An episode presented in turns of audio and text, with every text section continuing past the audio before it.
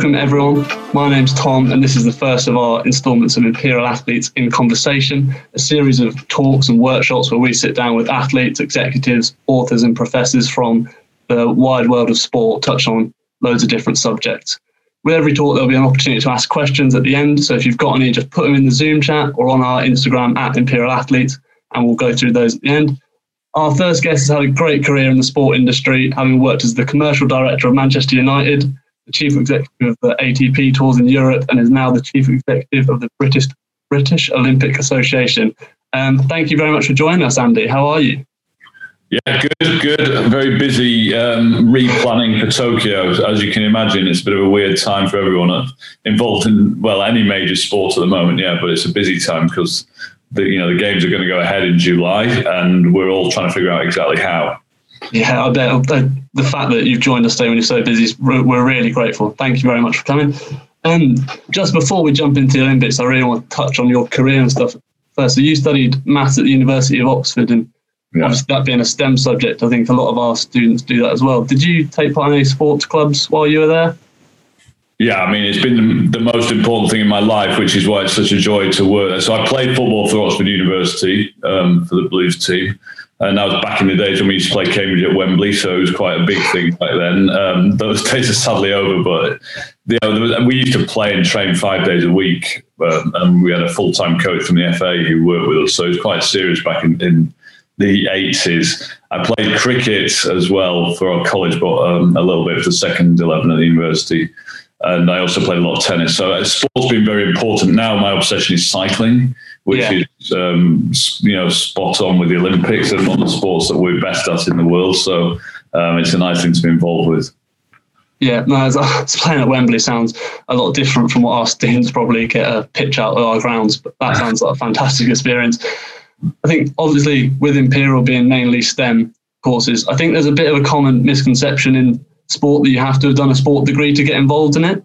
Yeah, it'd be really valuable to hear how you kind of ended yeah. up in sport? Well, I think if you take most sports organisations, they're kind of they're split in two in a way. There's the sports and performance side, and then there's the business and commercial side. Yeah. Um, and those give you two very clear paths to go down from a career perspective. Um, the sports performance side, you're either an athlete, player, you know, member of a team, or you're one of the backroom staff, and there's a lot of medical staff, a lot of coaching staff, but increasingly a lot of sports science related stuff that goes on there. Now, I think in this country, we're very lucky to have some very strong sports science institutes. I mean, if you take a university like Loughborough, um, you know, it's the number one ranked sports science university in the world. And, and, there are a lot of careers developing, evolving in that sports science area. Everything from, you know, the, the physiology side of it, the technical side, how do you make a bike or a boat go faster? you know, with the English Institute of Sport, which is our centre for ex- of excellence in, in the world of scientific advancement has been working with Adam Peaty, the swimmer, for example, um, over the last 12 months on really um, enhancing his underwater stroke every time he turns and really maximizing his performance there. And that's all done by sports scientists. Yeah. On the commercial side, there's a lot of what you call general business jobs. And those of us who are lucky enough to start in one area of business and get into the sports world, they are classic business jobs. There's some very specific things to sports, especially around sponsorship, sales, um, the com- on the commercial side. But there's also a lot of general business um, roles as well. And I think still today doing the STEM subjects, getting into general business with those subjects in your on your CV is really important. You know, I, I used to I started my career in strategy consulting, which is quite a you know intellectual career, if you like, but very much focused on on people with mathematical and scientific skills and engineering skills, and and so I think with that background, you have some fantastic career opportunities, which ultimately give the option to move into different industrial sectors. And if you, you know, if, sport, if you want sport to be one of those, your career, you've got to work really hard at networking to get into the sports world. So, as I say, there are those two sides. There's the sports performance side, or there's the business side. And if it's the business side, then you've got to work really hard to get into business, get the right skills, and then network your way into the sports industry. Yeah. So, correct me if I'm wrong, but I saw that you got headhunted by Manchester United. Is that correct? That is correct. Yeah. So that was so I was at Disney in America. I worked for Disney in America um, on the business development and finance side of, for, for their consumer products division, which is massive. I mean, we sold $7 billion worth of, of merchandise through, through shops in America. So, and when you work for a brand like Disney, that's a big tick. It's like going to Imperial, right? I mean, it's, it's Imperial's your first big tick on your CV because it's one of the most highly recognized schools in the world going to work for a company like Disney is kind of the next stage of that. If you've got that on your CV, you become more attractive to employees. And Manchester United were looking for someone with global commercial experience. And the fact I'd worked for Disney, and I'd moved to Channel 4, actually, I was head of strategy for the Channel 4 corporation. And those two things together, the, the, the merchandise, the, the consumer products, the media side of Channel 4 because I was there when we got Test match cricket rights and really changed yeah. the, the model of Test match cricket. The those things combined made, meant I was somewhat attracted to the headhunters who were working for Manchester United, and um, you know I'm a lifelong Manchester United fan. My dad is, my granddad was. We're all it's in the blood, and to get the chance to go and work there and be on the board was just an amazing experience. But yeah, it was because of the Disney thing, really. Yeah, that's awesome. I presume when you were there, Man United had some pretty good times and not losing 2 1 to Sheffield United. But we'll. we'll, well I think we might, yeah, let's not talk about that. It was all going so well. um, awesome. So, what do you think, obviously, working the business side of sport, what do you enjoy most about that? Yeah, the variety. I mean, it, what's it, what's amazing is you know, if you take a normal office job, you, the, you you do your job and you you know you go home at a weekend and that's it. In a sports world, you do your job and then you get to witness the sports happening and sit there and watch it and enjoy it, and then go back and do your job afterwards. And so that makes it fun, whatever's happening. The variety. I mean, if you think about a sports business, the different elements. There's clearly the sports side that I've alluded to, the performance side you know, in a football club, that's the team, that's the academy, that's working with the manager of the club, etc.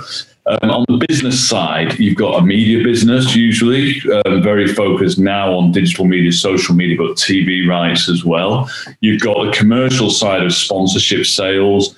You've got things like consumer products. So, you know, we take Manchester United, we're selling football shirts all around the world every day, and, we, and a lot of other products that go alongside that. So, you, and then things taking the team on tour overseas. So at the beginning of every season, we take the tour to either the team to either Asia or America and do some fantastic work with that. There's usually a community element to it. So, you know, the Manchester United Foundation, we've got the British Olympic Foundation, where you're doing projects in the community that can make a real difference, have a social impact. So all those things come together in a sports business that just mean it's it's full of variety and honestly, for the last 20 years, I don't feel like I've been working. It's such a mixture of fun and work that if sports your passion, then to work in the sports industry, it actually doesn't get any better than that. It was the same in the media industry, actually. I had people I worked with whose obsession was television and making television programs and being involved with that. And they had that same passion.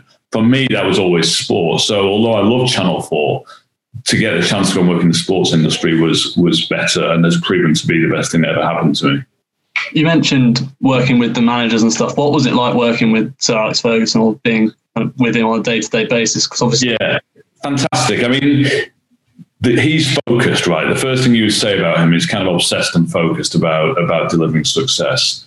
Um, but he manages to create such a brilliant atmosphere of everyone working around him and for him and within the team of everyone sort of working to the same tune, dancing to the same rhythm um, in an incredible way. And he could be equally charming or very aggressive, you know, and he would turn things on and off in order to gain, get the maximum maximum effect. I only once heard him um, using the hairdryer treatment, which is after a game we lost away at Celtic in the Champions League. And you know, you heard how how angry he could be at that point. But in general, he was just incredibly focused. And one of the things that always amazed me when I used to go have lunch in Carrington, which was the training ground for United, um, and meet various people there, you know, for business reasons. And everyone was so well behaved, so focused, so committed. The young kids were the most polite kids. They were all taught to behave like adults from a very young age and to behave in a certain way. And he just created a culture, and that culture was the Manchester United culture. And that's what's quite interesting now with Ole Gunnar Solskjaer being back at Manchester United. He knows and has embraced that culture. And and to some extent, that's helped him get a long way down the path of becoming a good manager, just having worked with Alex Ferguson. He certainly knows about leadership he's definitely had he what I think what's most impressive about him was he had to adapt his style over the years. But there's definitely a culture shift in what coaches and managers are allowed to do and how they behave. And he managed to adapt over a period of 20 years how he behaved and he modernized himself, he modernized the team, he modernized his approaches. And we've seen that in a lot of sports. You know, there's lots of issues in, in Olympic related sports around bullying cultures, for example, at the moment. And what was acceptable 20 years ago in terms of you know tougher coaches, more aggressive coaches, is no longer acceptable. And people are having to adapt. And we're seeing that play out in the world of the Olympics at the moment. He kind of adapted as we went along, and he changed his, changed his behaviour and changed his way of operating. And I think that was really impressive for someone who was from you know a tough environment in Glasgow to to actually adapt and become a, a modern you know iconic coach. Yeah, definitely, it's one of the greatest, well, probably the greatest football manager, and I'm not a Man United fan. Yeah, without doubt. There's no probably about it, is there? so I think we'll just move on a bit towards the Olympic stuff. And obviously, you said Tokyo pushed back a year. That must have been logistically, financially, a nightmare work-wise. Yeah, I mean, it, it's never happened before, so there was no there was no blueprint to go to, and when you run the British Olympic Association, we we work on a four year cycle we have nine major events that we take athletes to over that four year cycle. So obviously, the Summer Olympic Games is the pinnacle. The Winter Olympic Games is probably the second thing in that pecking order. The um, European Games, you have the Youth Olympic Games, the Youth Winter Olympic Games, you have the Youth um, European Youth Olympic Festival, European Winter Youth Olympic Festivals. So there's a there's a range of things you do, but it really all builds up to that Summer Olympics, and the whole organisation is is just focused and laser focused on delivering that to the best of, of our abilities. And just so all understand, the, the, the, setup that we have around the Olympic Games in Tokyo, we have a preparation camp. So that has a few elements. We have a, a, relationship with one of the top universities in Tokyo called Keio University for using their facilities in the build up to the Olympic Games. We have a diving and swimming pool in, in the city of Yokohama. We have an amazing athletic stadium called Todoroki Stadium in, in the city of Kawasaki. Uh, and those three elements, along with the hotel where everyone stays, make up our prep camp. And that's a big logistical place, right? You've got 380 athletes going into there and then going on to either the Olympic Village or to their venue where, where they're competing. That's the first bit. Then, when the athletes are in the village and in competition, we have a, a, what we call a performance lodge, where they we take them out to the village so they've got more focused training resources and more analytical capability. And that's right next to the Olympic Village in a in a high school or an, so an intermediate school in Tokyo. So that's the next uh, component. Then within the village, we set up an environment. We always try and get extra room um, over and above what we'd normally get, so we can have ice baths, for example, inside the Olympic Village so that athletes can recuperate. Then on the commercial side, we have something called Team GB House, which is a massive stakeholder venue for VIP travelers, for um, commercial partners, for athletes after they've competed. And that's another component. So you've got all that going on. So 380 athletes. Our party is about a thousand people in general. So you can imagine it's a major um, operation logistically. The transportation, logistics, um, all the operational stuff that goes around there, all focused on making the athletes able to compete to the best of their ability. And, and so that's what we obsess about is creating the perfect environment for the athletes when the games was cancelled, all of a sudden, you know, we've spent 15 million quid on, on the Summer Olympics, and you've got all that cost allocated to all those different components. And all of a sudden, you've got to say, hell, we don't want to lose any of that. We've got to move it into the next year um, without losing any money. We also have, we're totally commercially funded. Um, much of our revenue comes through sponsorship. and we got to, we had to focus on not losing any of our sponsors because some of them were clearly getting very nervous. They'd committed their their funds through the Olympic Games in July. So our, our mission last year was to save all our sponsorship deals and have as little sunk cost as we possibly could. And we managed to do that. The, the organization went into a, a mode on teams um, last spring and, and summer of re- we did 850 contracts, I think, legal contracts that we had to renegotiate. And we managed to do that to get everything in place for this summer. Um, we lost one sponsor along the way, um, a bank called Starling Bank, who just decided to pull out the day the games were postponed. Everyone else has stayed with us and been amazing. I mean, the support we've had from our commercial partners, people like Adidas, like Aldi, DFS, the, the Retail Dreams, Retail Purple Bricks, you may have seen them advertising on television. They've just stayed with us and been absolutely yeah. incredibly supportive. And on the cost side, you know, Keio University, the support we've had in Tokyo from the university, the school, our, our Team GB house menu has been incredible as well. So coming together, everyone, to make, you know, to, to help us in our mission to to save our finances basically was incredible and, and we've achieved it. We now are, focused on the games happening in July and everything we're hearing from the IOC, from TOCOG, the organising committee, from the Japanese government is that the games are going to go ahead and we're all now working on exactly how they're going to go ahead. Awesome. I think especially in the last 10, 12 years, the Team GB brands expanded quite a lot. I think what you've just mentioned about sponsorship staying is a real testament to the work that's been yeah. done on that. Yeah, the brand is the brand has been. I mean, I, I've been looking to inherit that, right? I mean, it's a bit like going to Manchester United where the brand exists already. They've done such a good job with the Team GB brand, and mostly thanks to the athletes. Again, I mean, we had some amazing digital media stuff this summer. Um, on TikTok, we had a bunch of athletes doing something called the Isolation Games, where they were kind of doing Olympic events in their back gardens and stuff. And it was the second most viewed thing on TikTok last year, which is amazing success. And that's all thanks to the athletes. And I think what's great about the Team GB athletes is they're, they're usually incredibly humble, right? They're, they're not million multi-millionaire footballers. They're people who are who are doing this for an absolute passion. They don't get paid anywhere near what the footballers get paid, and and they give everything to it. And I think the public know and acknowledge that and, and therefore embrace them in an amazing way. And some of the athletes just did an incredible job. I mean, I, I hate singling people out, but people like Max Whitlock, the gymnast, just does an amazing job for Team GB. He's such a brilliant guy, and and everything he does online, people just embrace it because he's such a decent person. And there's, there's loads of him, people like him, and loads of examples of people doing that. I mean, the Taekwondo women, Jade Jones and Bianca Walkden, have done some incredible stuff for us. And you just look at that and think, okay, I understand why the public would embrace the Team GB brand it's, it's, it's authentic.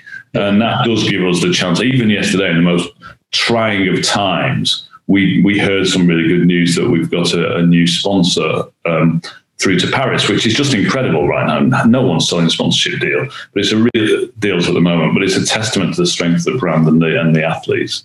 Yeah, I, I remember seeing some of the, the hockey guys doing that TikTok thing last lockdown. It looked, yeah. yeah it, was the, it, was started by one of the hockey players, actually. It, yeah. yeah. Probably guess which one as well. um, obviously, before you're in Point CEO, you're on the board of the British Association. How's kind of the whole preparation? What's changed in these eight, ten years that you've been working at Team GB? It's interesting. I came on the board just before London, and a home Olympics is very different than a, an overseas Olympics in a way. And certainly commercially, the, the BOA had to give up all its rights to the London Organising Committee. Um, but I think what happened in London is there was a big learning curve about if you could, we had more control of our environment in London because it's our own city. Yeah. So I think in terms of the preparation, the performance assistance during the games, we managed to create a, a, sort of perfect environment for the athletes in London. And I think, therefore, our mission in Rio and in Tokyo has been to take the London environment and make it happen overseas, which had always been very difficult. Yeah. And that requires a lot more money. I mean, that's the reality is you can do it, but you need a lot of money. The only people who've been able to do that, create that kind of environment in the past were the Americans. So by becoming more commercially successful, we've been able ourselves to have uh, the opportunity to build better environments for the athletes that were based on London. So I think you know in Rio there was an obsession about beating the the London medal haul because yeah. it's never been done before. You never had a home. Everyone does over, you know, overachieves at home Olympics, but they don't overachieve in the following one usually. But our medal haul went up to 67 medals in in um, Rio, which was amazing, and that was because you know, a the sports were well funded and the sports were doing an amazing job, but also the um, the environment in Rio was really good, and the whole preparation centre in, in Belo Horizonte was amazing, and we've now managed to replicate that in Tokyo. But Tokyo is going to be a tougher game. I mean, the medal issue will it, it may be less of an issue given everything that's going on in the world but it's going to be a really tough environment because the Japanese have been spending a fortune on on their sports and the Chinese the same. It's just becoming more competitive yeah. which is good, right? I mean, that's good and to be encouraged, but then we've got to keep upping our game as well as a, as a system. No, definitely. Um, Owen Slots in his book, The Talent Lab, describes kind of Olympic preparation as an arms race. What would you agree with that? I, know where he's coming from. I, I, don't like to use a sort of military analogy for sports because me, different ends of the spectrum. But I think there are certain sports where, you know, we talked about Adam Peaty in Loughborough University and, and, the work he's doing there. The EIS, which the English Institute of Sport, which is, has some amazing scientists in there. The work they do on the bike for each Olympic Games, you know, making the track bike as aero as it possibly can be and as, as competitive. That that kind of spend it keeps happening keeps improving. And I think we've seen over the last cycle the Dutch, the Danish, the Germans, the Australians have been spending a lot of money on their bikes and, and trying to replicate what we've done in the UK. So staying ahead is a challenge, right? It's always going to be a challenge. So, so that's what he's alluding to. Same in rowing. Um, and I guess same for individual athletes. You know, if you take the Adam Peaty thing, he's not going to be the only guy in the world trying to improve his his swimming stroke to improve his time and enhance his performance. So yeah, times are getting better, and, and you know you see it in running as well, in the marathon running, and how much improvement there has been there through, and how it, the the Nike shoe in particular seems to have had an impact. So the development is is fascinating. But you know, for for you guys coming from Imperial scientists, that's good news, right? I mean, it's it's it's um, it's the fun bit of, of, sports development. And, you know, the companies like Adidas and Nike, I've been lucky to work very closely with in my career, they have some amazing people developing products and developing new new new systems. And we've got some, the, one of the biggest challenges is going to be in Japan, which everyone's now forgotten about, is it's going to be very, very hot and humid and heat management is a major issue for athletes. And the, before the games last year, we'd had our triathletes competing in Tokyo in the heat, and we learned so much about how to regulate the triathlete's body temperature so they could perform to their best. And all of that learning from triathlon was then going to be applied to you know other endurance sports, so that we could we could have a performance advantage and that's fun. I mean, that is really exciting, and it does add a, another dimension to the Olympic sports.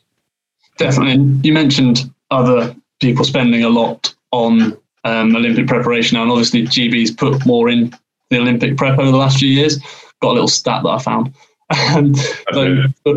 Because I've seen a lot saying that GB does spend money, but they spend it more wisely. And for Rio in 2014, GB outspent Australia, but this could be completely wrong. And you could just hit me with it. Outspent Australia by 37%, but outperformed them in the medal table by 131. I think how does GB go about allocating funds to be much more efficient than other countries? Yeah, it's interesting, very pertinent to the moment actually. The so go back to 1996 when most of you were probably not born, I guess, sadly for me. Um, we went to Atlanta for the Olympic Games, which was an awful Olympic Games. It was just basically delivered to Coca-Cola, and it was a it was just a poor game. But we only won one gold medal in, in Atlanta, which was Steve yeah. Redgrave and Matthew Pinsent, and that was a disaster, right? The whole nation was was kind of um, humiliated at that point, and that's when the national lottery came along and the national lottery funding for you know sports, culture, and the arts. Um, that process was established. At the same time, UK Sport was set up to be the distributor of lottery funding. So UK Sport is a government agency we work very closely with. Um, and they are they get money from the government and from the lottery, and they distribute it to sports in a very focused way. Now, since 1996, until Rio, well, until now, actually, it's always been done on the basis of medal potential. So if, you take a sport like cycling, where I think uh, I did win 10 or 11 medals at the last game, they, they will get a disproportionate amount of funding because they have got more medal success. Now, that meant the system was very ruthless. And you may have followed, but sports like basketball got no funding because we had no chance of winning a medal. There was no money given to basketball, and there's a big outcry about it. And what their argument was that we'll never win a medal if you don't fund us. Surely you've got to fund the potential and, and development and longer term goals as well.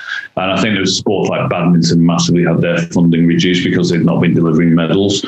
So, this, so the system was incredibly focused and was definitely delivering success. And I think that is why, if you go back to London and Rio, the spend was the, the, the return on your investment was incredibly high and, and it was very effective. But it did create quite an interesting system that was, you could argue, had too much of a focus on medals and not enough focus on athlete welfare, for example.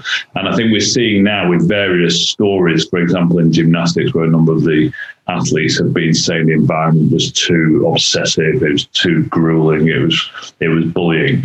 That we've had to change the thinking. And right now, I think UK sport is going through a bit of a transition period where it's got to change, not necessarily stop obsessing about winning medals, but the, the story is now about winning medals in the right way.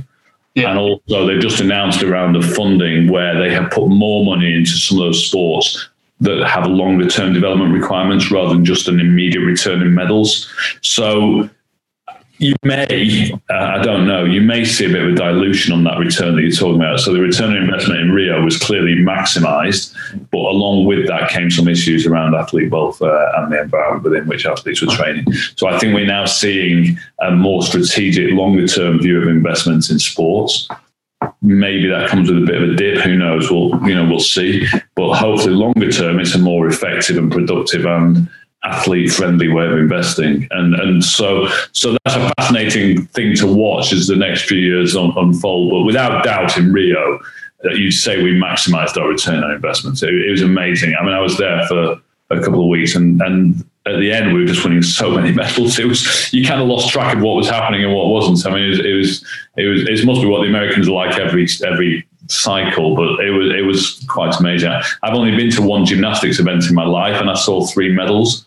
Um, you know, two gold medals in one, in one session. I mean, it's just never happened before. So yeah, so we were definitely affected, but equally, I think people like Australia are a good example. They kind of set the way in the 90s and early 2000s for sports investment with the development of their sports academy. And, and then other people learned from them, and then other people started surpassing them in terms of how they were spending. Australia now has been hurt by the last Olympic Games and is now reinvesting and regrowing and redeveloping. And, and you're seeing other sport countries, say like Holland, in particular, Denmark, Germany, really investing in a more focused way again. So it's, it's going to be a moving feast and a changing pitch, but it's definitely not getting any less, any less competitive, that's for sure.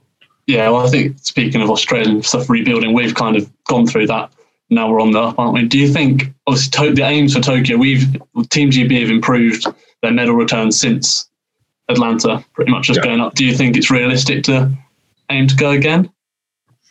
Yeah, we're not. It's interesting. As, as, an organisation, we don't have a medal target. We just focus on, on creating the best environments. UK Sport do have a medal target.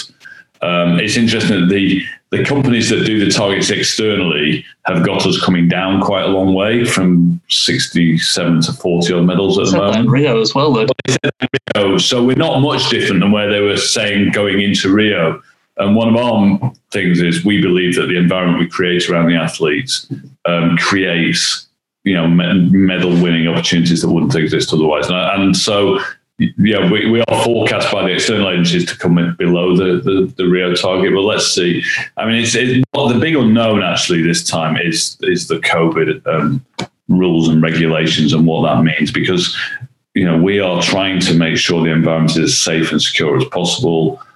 There's going to be a big issue around athlete vaccination leading into the games, and we're all trying to figure that out at the moment. We clearly it's fascinating. We cannot jump the queue, right? Young athletes cannot get vaccinated before the elderly, the vulnerable. Um, that much is clear. But we're hoping there will come an opportunity, probably May time, when athletes can be vaccinated along with the general population. Um, that's important, but also the testing regime, the safety regime, enabling our athletes to train in, a, in the build up to the games in a safe and, and secure environment, and our prep camp allows us to do that. May give us a you know a relative advantage because we are trying to manage this environment as well as we can, but it's really difficult. The unknowns around the COVID testing and um, protocols at the moment make it very difficult to plan exactly how the environment's going to look. Yeah, no, it's it all sounds very interesting and intricate, all the strategy and logistics yeah. of it. Um, we're going to move on to some questions from the people watching now, if that's all right yeah, with you, Andy. Yeah. Um, so I don't have names of who these are from, but. How do you see the sport industry changing in the future, kind of with BAME representatives and women in leadership? Yeah, it's a big issue actually. The um, the sports industry has not today done a great job of diverse, uh, you know, embracing diversity at the senior management levels, and it's something that clearly needs to change. And I'd say the good news is now that certainly the, the Olympic sports, but in sports in general, there's an understanding that there's an issue. We now need to start proactively addressing the issue in the right way. And it's interesting. So I'm uh, on a couple of boards other than the BOA, and we're, when we're recruiting, we are, and in both those boards right now, I've got senior level recruitment processes going on. And we, in both cases, we, we are being very focused to make sure that the lists that we're getting to interview represent the, the population in terms of diversity. So it's beginning to happen. We're a long way from, I'd say, um, achieving what people need to achieve in Olympic sports, there's there's better female representation at board level than in most industries. So I think our board of the BOA is split 50-50 um, male female, which is good, and there's a lot of senior women in in the Olympic world um, in the UK, especially. The BAME representation is poor at board level. I can't say anything other than that. I mean, it's just not good. We're not too bad at the BOA, but I think that's more just a um, maybe a quirk of fate and good judgment. Uh, we, we, we just have to take this more seriously. And I think the BAME community, especially, we need to do a lot more to get members applying for jobs and, and, and getting them into more senior roles within organizations. It, you know, if you look at some of our sports, the actual athlete representation is very is very positive and we have very strong BAME representation. We've got to get some of those ex-athletes into into proper careers once they've finished competing and then getting them to board level and senior management roles. But it's definitely an issue that people are aware of. And, and it starts, I mean, you talked about headhunters. It starts in many cases with headhunters having lists that are properly diverse. And a lot of the headhunters are quite lazy.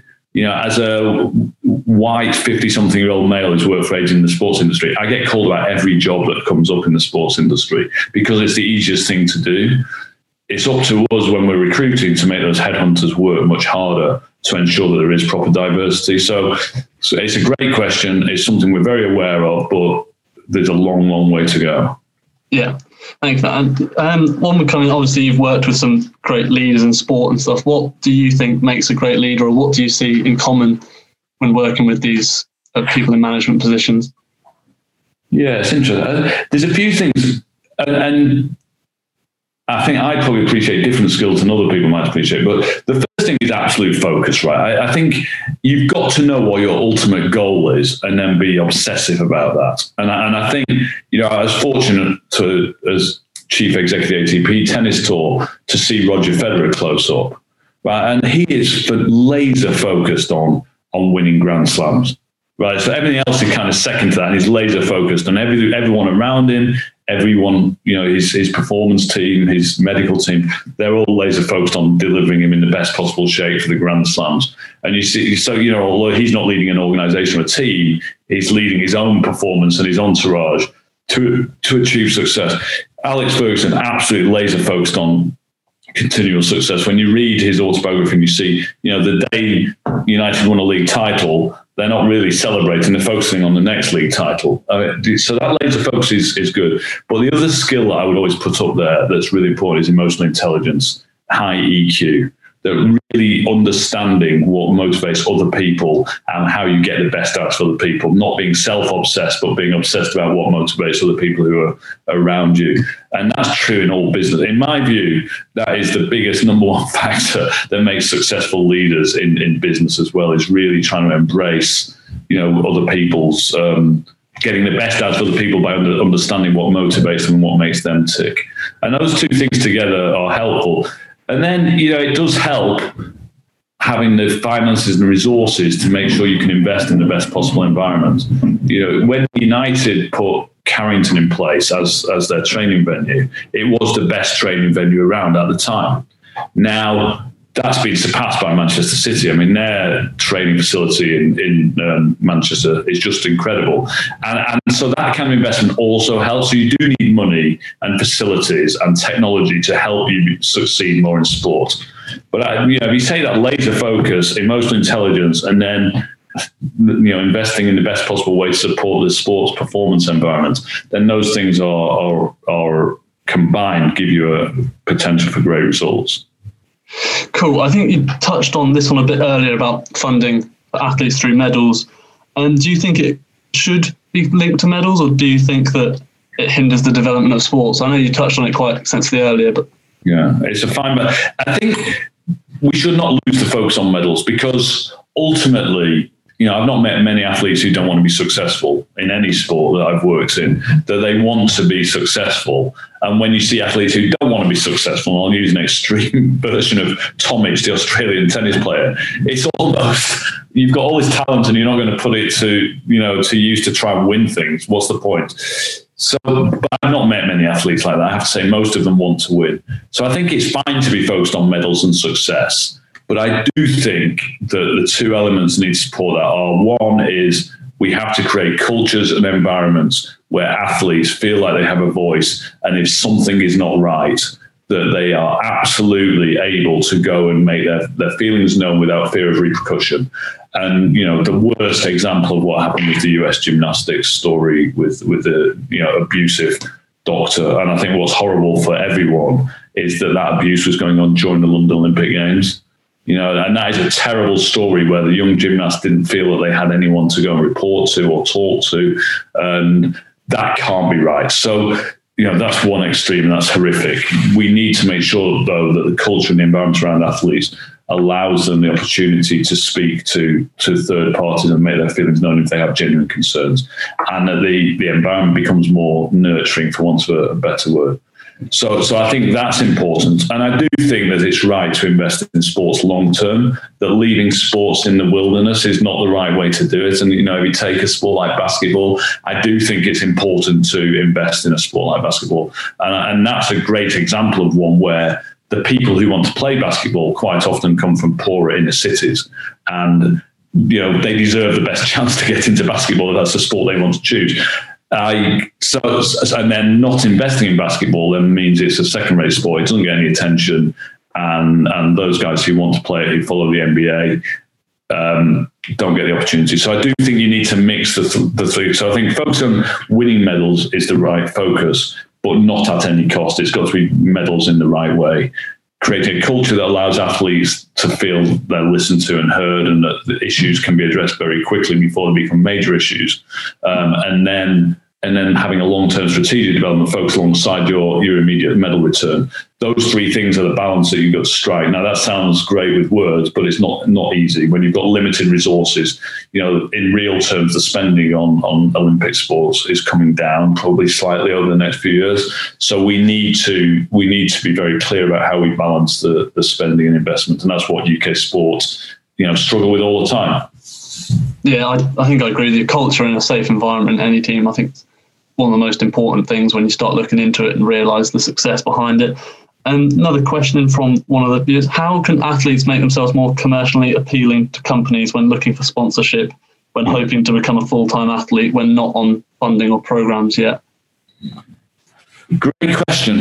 It's a, it's a good question. The, the social digital um, media platforms have given athletes a chance to, I guess, reach the public directly and you can see people like Nile Wilson gymnastics. I think he's got one and a half million followers on Instagram. You know, he's he's done a great job with a, a range of interesting video content, and you know, I think the athletes who who embraced social media during the the lockdowns, some of them have had amazing success in terms of reaching reaching wider audiences.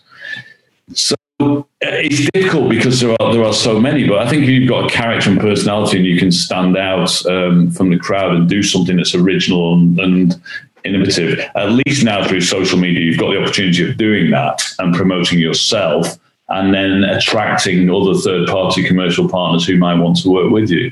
It's interesting because we at the BOA, know, we have a lot of sponsorship deals and we tend to work with athletes. Well, on every sponsorship deal, we work with athletes.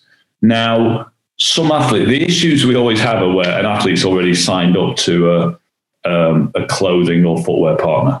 So an Adidas branded business. You'll have someone who's wearing Nike footwear and they don't want to be pictured in Team GB kit. Our sponsor insists on everyone being pictured in Team GB kit, and you have this clash that starts very early in an athlete's career, and that's a challenge to manage. We had the same thing in tennis, where you know Roger Federer would only posing pure Nike stuff, and we might want to promote another sponsor that he's is not his sponsor, and and so you've got that clash all the time going on.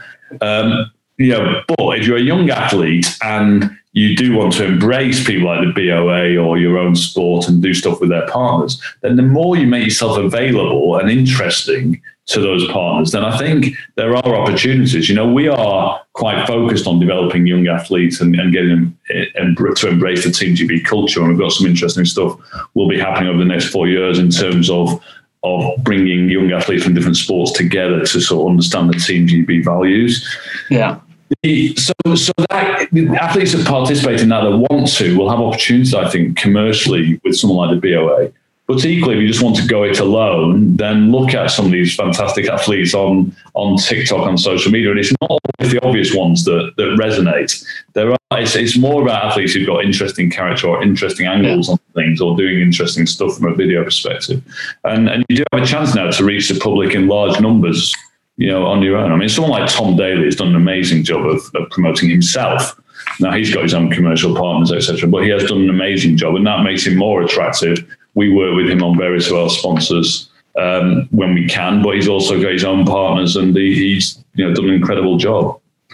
Cool. Just a couple more questions for you, Andy. What positive lessons have you learned as a result of the pandemic, and are there any new practices you'll continue into the future? Oof. Yeah, that is a tough question. It's hard to think of positive lessons, isn't it?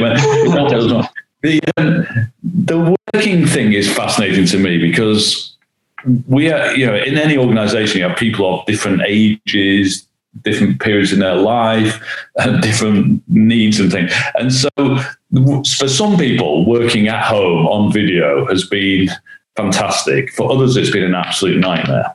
Yeah. And so, I think, you know, and, uh, and in general, I'm going to, there's a big generalization. The guys in their 30s who've got young families would rather be at home in many cases because life's been easier for them. They've not to commute, they've not all stresses. The guys in their 20s who are just starting out, they want to be in the office and going out after work and doing all that stuff. And, and so for me, I think one of the things I've learned is you've got to be flexible. You've got, you know, we keep our office, although it's locked down in London, etc. We've told anyone who needs to go into the office they can go into the office at any time because we, we have people living in, you know, one bedroom flats with no balcony or something the office is a welcome change. So I think the flexibility of working, I don't think we'll ever go back to five days out of five in the office. But equally, there are certain types of meetings that um, that need you face to face. So when you're kicking ideas around, I'm really encouraging people to challenge each other and and and cut across each other if need be. You know, there's no harm in that. That doesn't tend to happen on Zoom or Teams. It tends to be one directional dialogue, you know, very limited um, brainstorming. So I think what, you know one of the things we've learned is yes, these video tools work amazingly. Yes, there are times when people can work really effectively from home, and we've got to trust employees to do that. Um, but equally, there are times when we need people in the office to, to work together and challenge together, and we've got to come up with a hybrid. So, one positive thing is these video tools have been amazing and have worked, but it's not the only solution. We do need to come together and keep doing that. Um, you know, maybe from an environment point of view, we're not all jumping on aeroplanes as much as we did, and maybe that is a positive thing. Um, I think for me, I find that really tough because my whole career has been about meeting people and embracing overseas cultures. You know, going to Japan and China as I would have been um, this month. I miss that because that's part of the excitement of the job. But equally, environmentally, I can see that's probably not a bad thing. And I, and one of the things that I'm looking at actually because of this is for upcoming Olympics like LA in 28 is actually having a small team that's based in LA rather than a London team traveling out there all the time because I, I, think from an environmental point of view, we are we do have a mission to reduce our carbon footprint and become carbon neutral.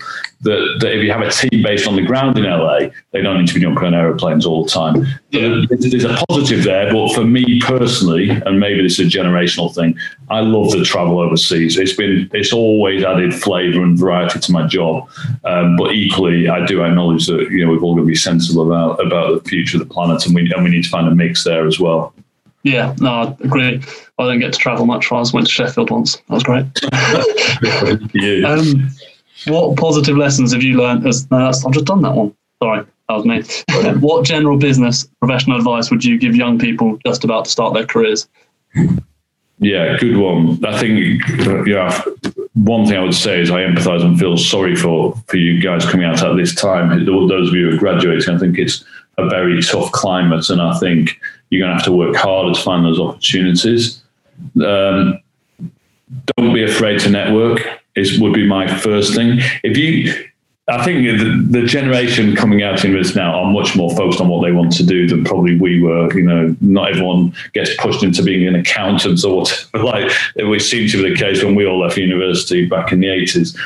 The be, so if you know what you want to do, you've then got to find how to network your way into it. And that's not just using LinkedIn, that is finding people who know people who know people and just trying to get some doors to open and just taking on as much advice as you can and then figuring out exactly where you want to go. Be prepared to do some work for free to, to get into an industry if that's what you really want to do, to get on the ladder. Um, and, you know, I'm sure not many. Actually, most companies, if you say that, will pay you something anyway. But it's it's just show willing, find people who who can help you with your career aspirations, and just work really hard. I think what we're going to find this year is the general recruitment processes um, that go on from the bigger companies. Yes, they'll be happening, but they'll be probably taking less people in, and therefore you're going to have to look for a greater diversity of career opportunities than you might have to in in normal times.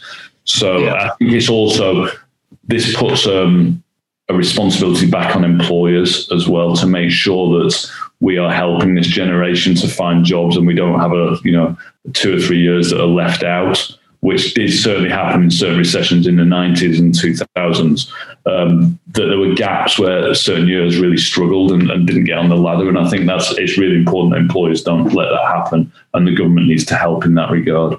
But the main lesson I would say, I mean, something like it's interesting. I get quite a few people asking me how do I get into the sports industry, and it's a reasonable question.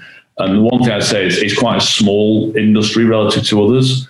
And so you do need to find and work hard to find people and talk to people and network to find opportunities that exist because they're not all um, advertised and um, recruited for in the normal places. So you do have to work really hard. And if you say, but be open. And the other thing as well is it's fine to have a career path that ultimately gets you to where you want to go. If I take what what I did, and I knew that I wanted to work in the sports industry, going to Disney helped me in that regard because working in a, in a media and, and environment for a company that was great on managing media and entertainment brands was always a fantastic step in my career and ultimately helped me get into the sports industry. And I remember doing a, um, a counselling session. We had people who help your career development and personal development at Disney who were outsiders and saying what I really wanted to do was work in the sports industry and those guys start helping me help me think about how I could use Disney to ultimately get into the sports industry. And I got lucky actually because um, Disney acquired the Anaheim Angels, which is now the California Angels baseball team and the Mighty Ducks ice hockey team, and I was given their merchandise businesses to run. So uh, that was a nice first step into the world of sports and, and definitely helped later in the day. But just think about, okay, there are steps going into something like consulting and doing a generalist type of career first can help you think about where you want to ultimately end up and then help you target those careers. And, and I guess similar with any of the service businesses like banking or accounting, you can you can certainly use those to figure out which industry path or which type of career you want ultimately.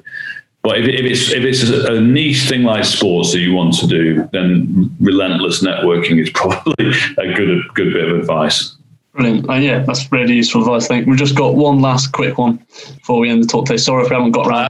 Uh, yeah, I, and then by the way, if any of you do want advice and, and you do need support, then just do send me an email. Um, I'm very happy to sort of help and advise you because I know it's a tough time. So I may put you on to other people within our organisation, but but you know, will, we are here to help as well. Thank you, it's brilliant. If people want to send stuff in to my email, I think most people on the call have it, and we can put that together. That's really thank you so much for that. Last one, saying that you were watching, you got to go to all these great events. What's your greatest memory of being a Manchester United game? Is it ATP Tour Olympics? What's the one that stands out for you as the best experience? So I've got three answers to that. That's all right. It's a bit self but, but the, the, first one would be Manchester United 1999 Champions League final in Barcelona, which I was lucky to be behind the goal where the where the two goals went in in the last minute um, as a United fan who'd gone through some, you know, I started watching Man United in 1970. Um, we didn't win anything until 1977. And, and that was an FA Cup, and then we won a couple of FA Cups, and we finally won the league in '93. But to win the treble in '99 with those goals in the last minute against Bayern Munich in Barcelona was just the most amazing match and atmosphere and the emotional moment. I was with my mum and dad, my brother, and it was it was an incredible time. So that was my number one until I was um, at the Ryder Cup in Medinah for the great, the miracle in Medinah. And that was just the most incredible sporting comeback of all times. And it, it was brilliant. I was literally in the European Tour tent over the 18th green when Kaymer put the last putt. And what was good about that was not just that it was an amazing for Europe to win, but there were a lot of American fans there who are who weren't very pleasant, and it was quite easy to take a dislike to them. So to actually get one up on them and um, and yeah, and, and, win that was amazing. But the, just the emotion around that was incredible. So that was up there, and then my final one was at Rio I said I'm a big cycling fan, but see Bradley Wiggins win the team pursuit yeah. in such amazing style. I had tears rolling down my face watching that. It was just incredible. So, although you know Bradley Wiggins has, has courted some controversy recently, when he won the Tour, I was on the Champs Elysees when he won the Tour de France in his yellow jersey, and Mark Cavendish won that stage. That was amazing. But seeing the um, team pursuit in Rio was just incredible for him to win another gold medal then. So those three things are my favourite three sporting moments. I've yeah. had, uh, I've been lucky. I've been in many Super Bowls, NBA um, playoff finals, etc. I've done some fun things, but you know, I was at, the saddest one is I was at that Nadal Federer tennis final in 2008, not eight, I guess, the best final Wimbledon ever, and I had to leave in the fifth set because I had to go to Sweden for another tennis tournament. so I had to get on a plane. So, was, so I missed the best bits of the best tennis match at Wimbledon probably of all time. So that's a, that's a bit of a downer. But anyway, yeah, so I, I've been lucky. So hopefully that inspires some of you to want to work in the sports world. Yeah, well, Andy, thank you so much for coming and talking to us today. I think it's been really insightful and it's been brilliant to chat to you personally as well. So many good experiences. Guys, um, who our next talk is on Tuesday and is with Professor Damian Hughes, who is co host of High Performance Podcast and has written some brilliant books on culture and teams and leadership. And he's going to be talking to us about what sport can teach us about leadership. Um, and we'll see you then. Thanks again, Andy, and thanks everyone for joining. Hope you had a good time. Thanks, everyone. Have a good term.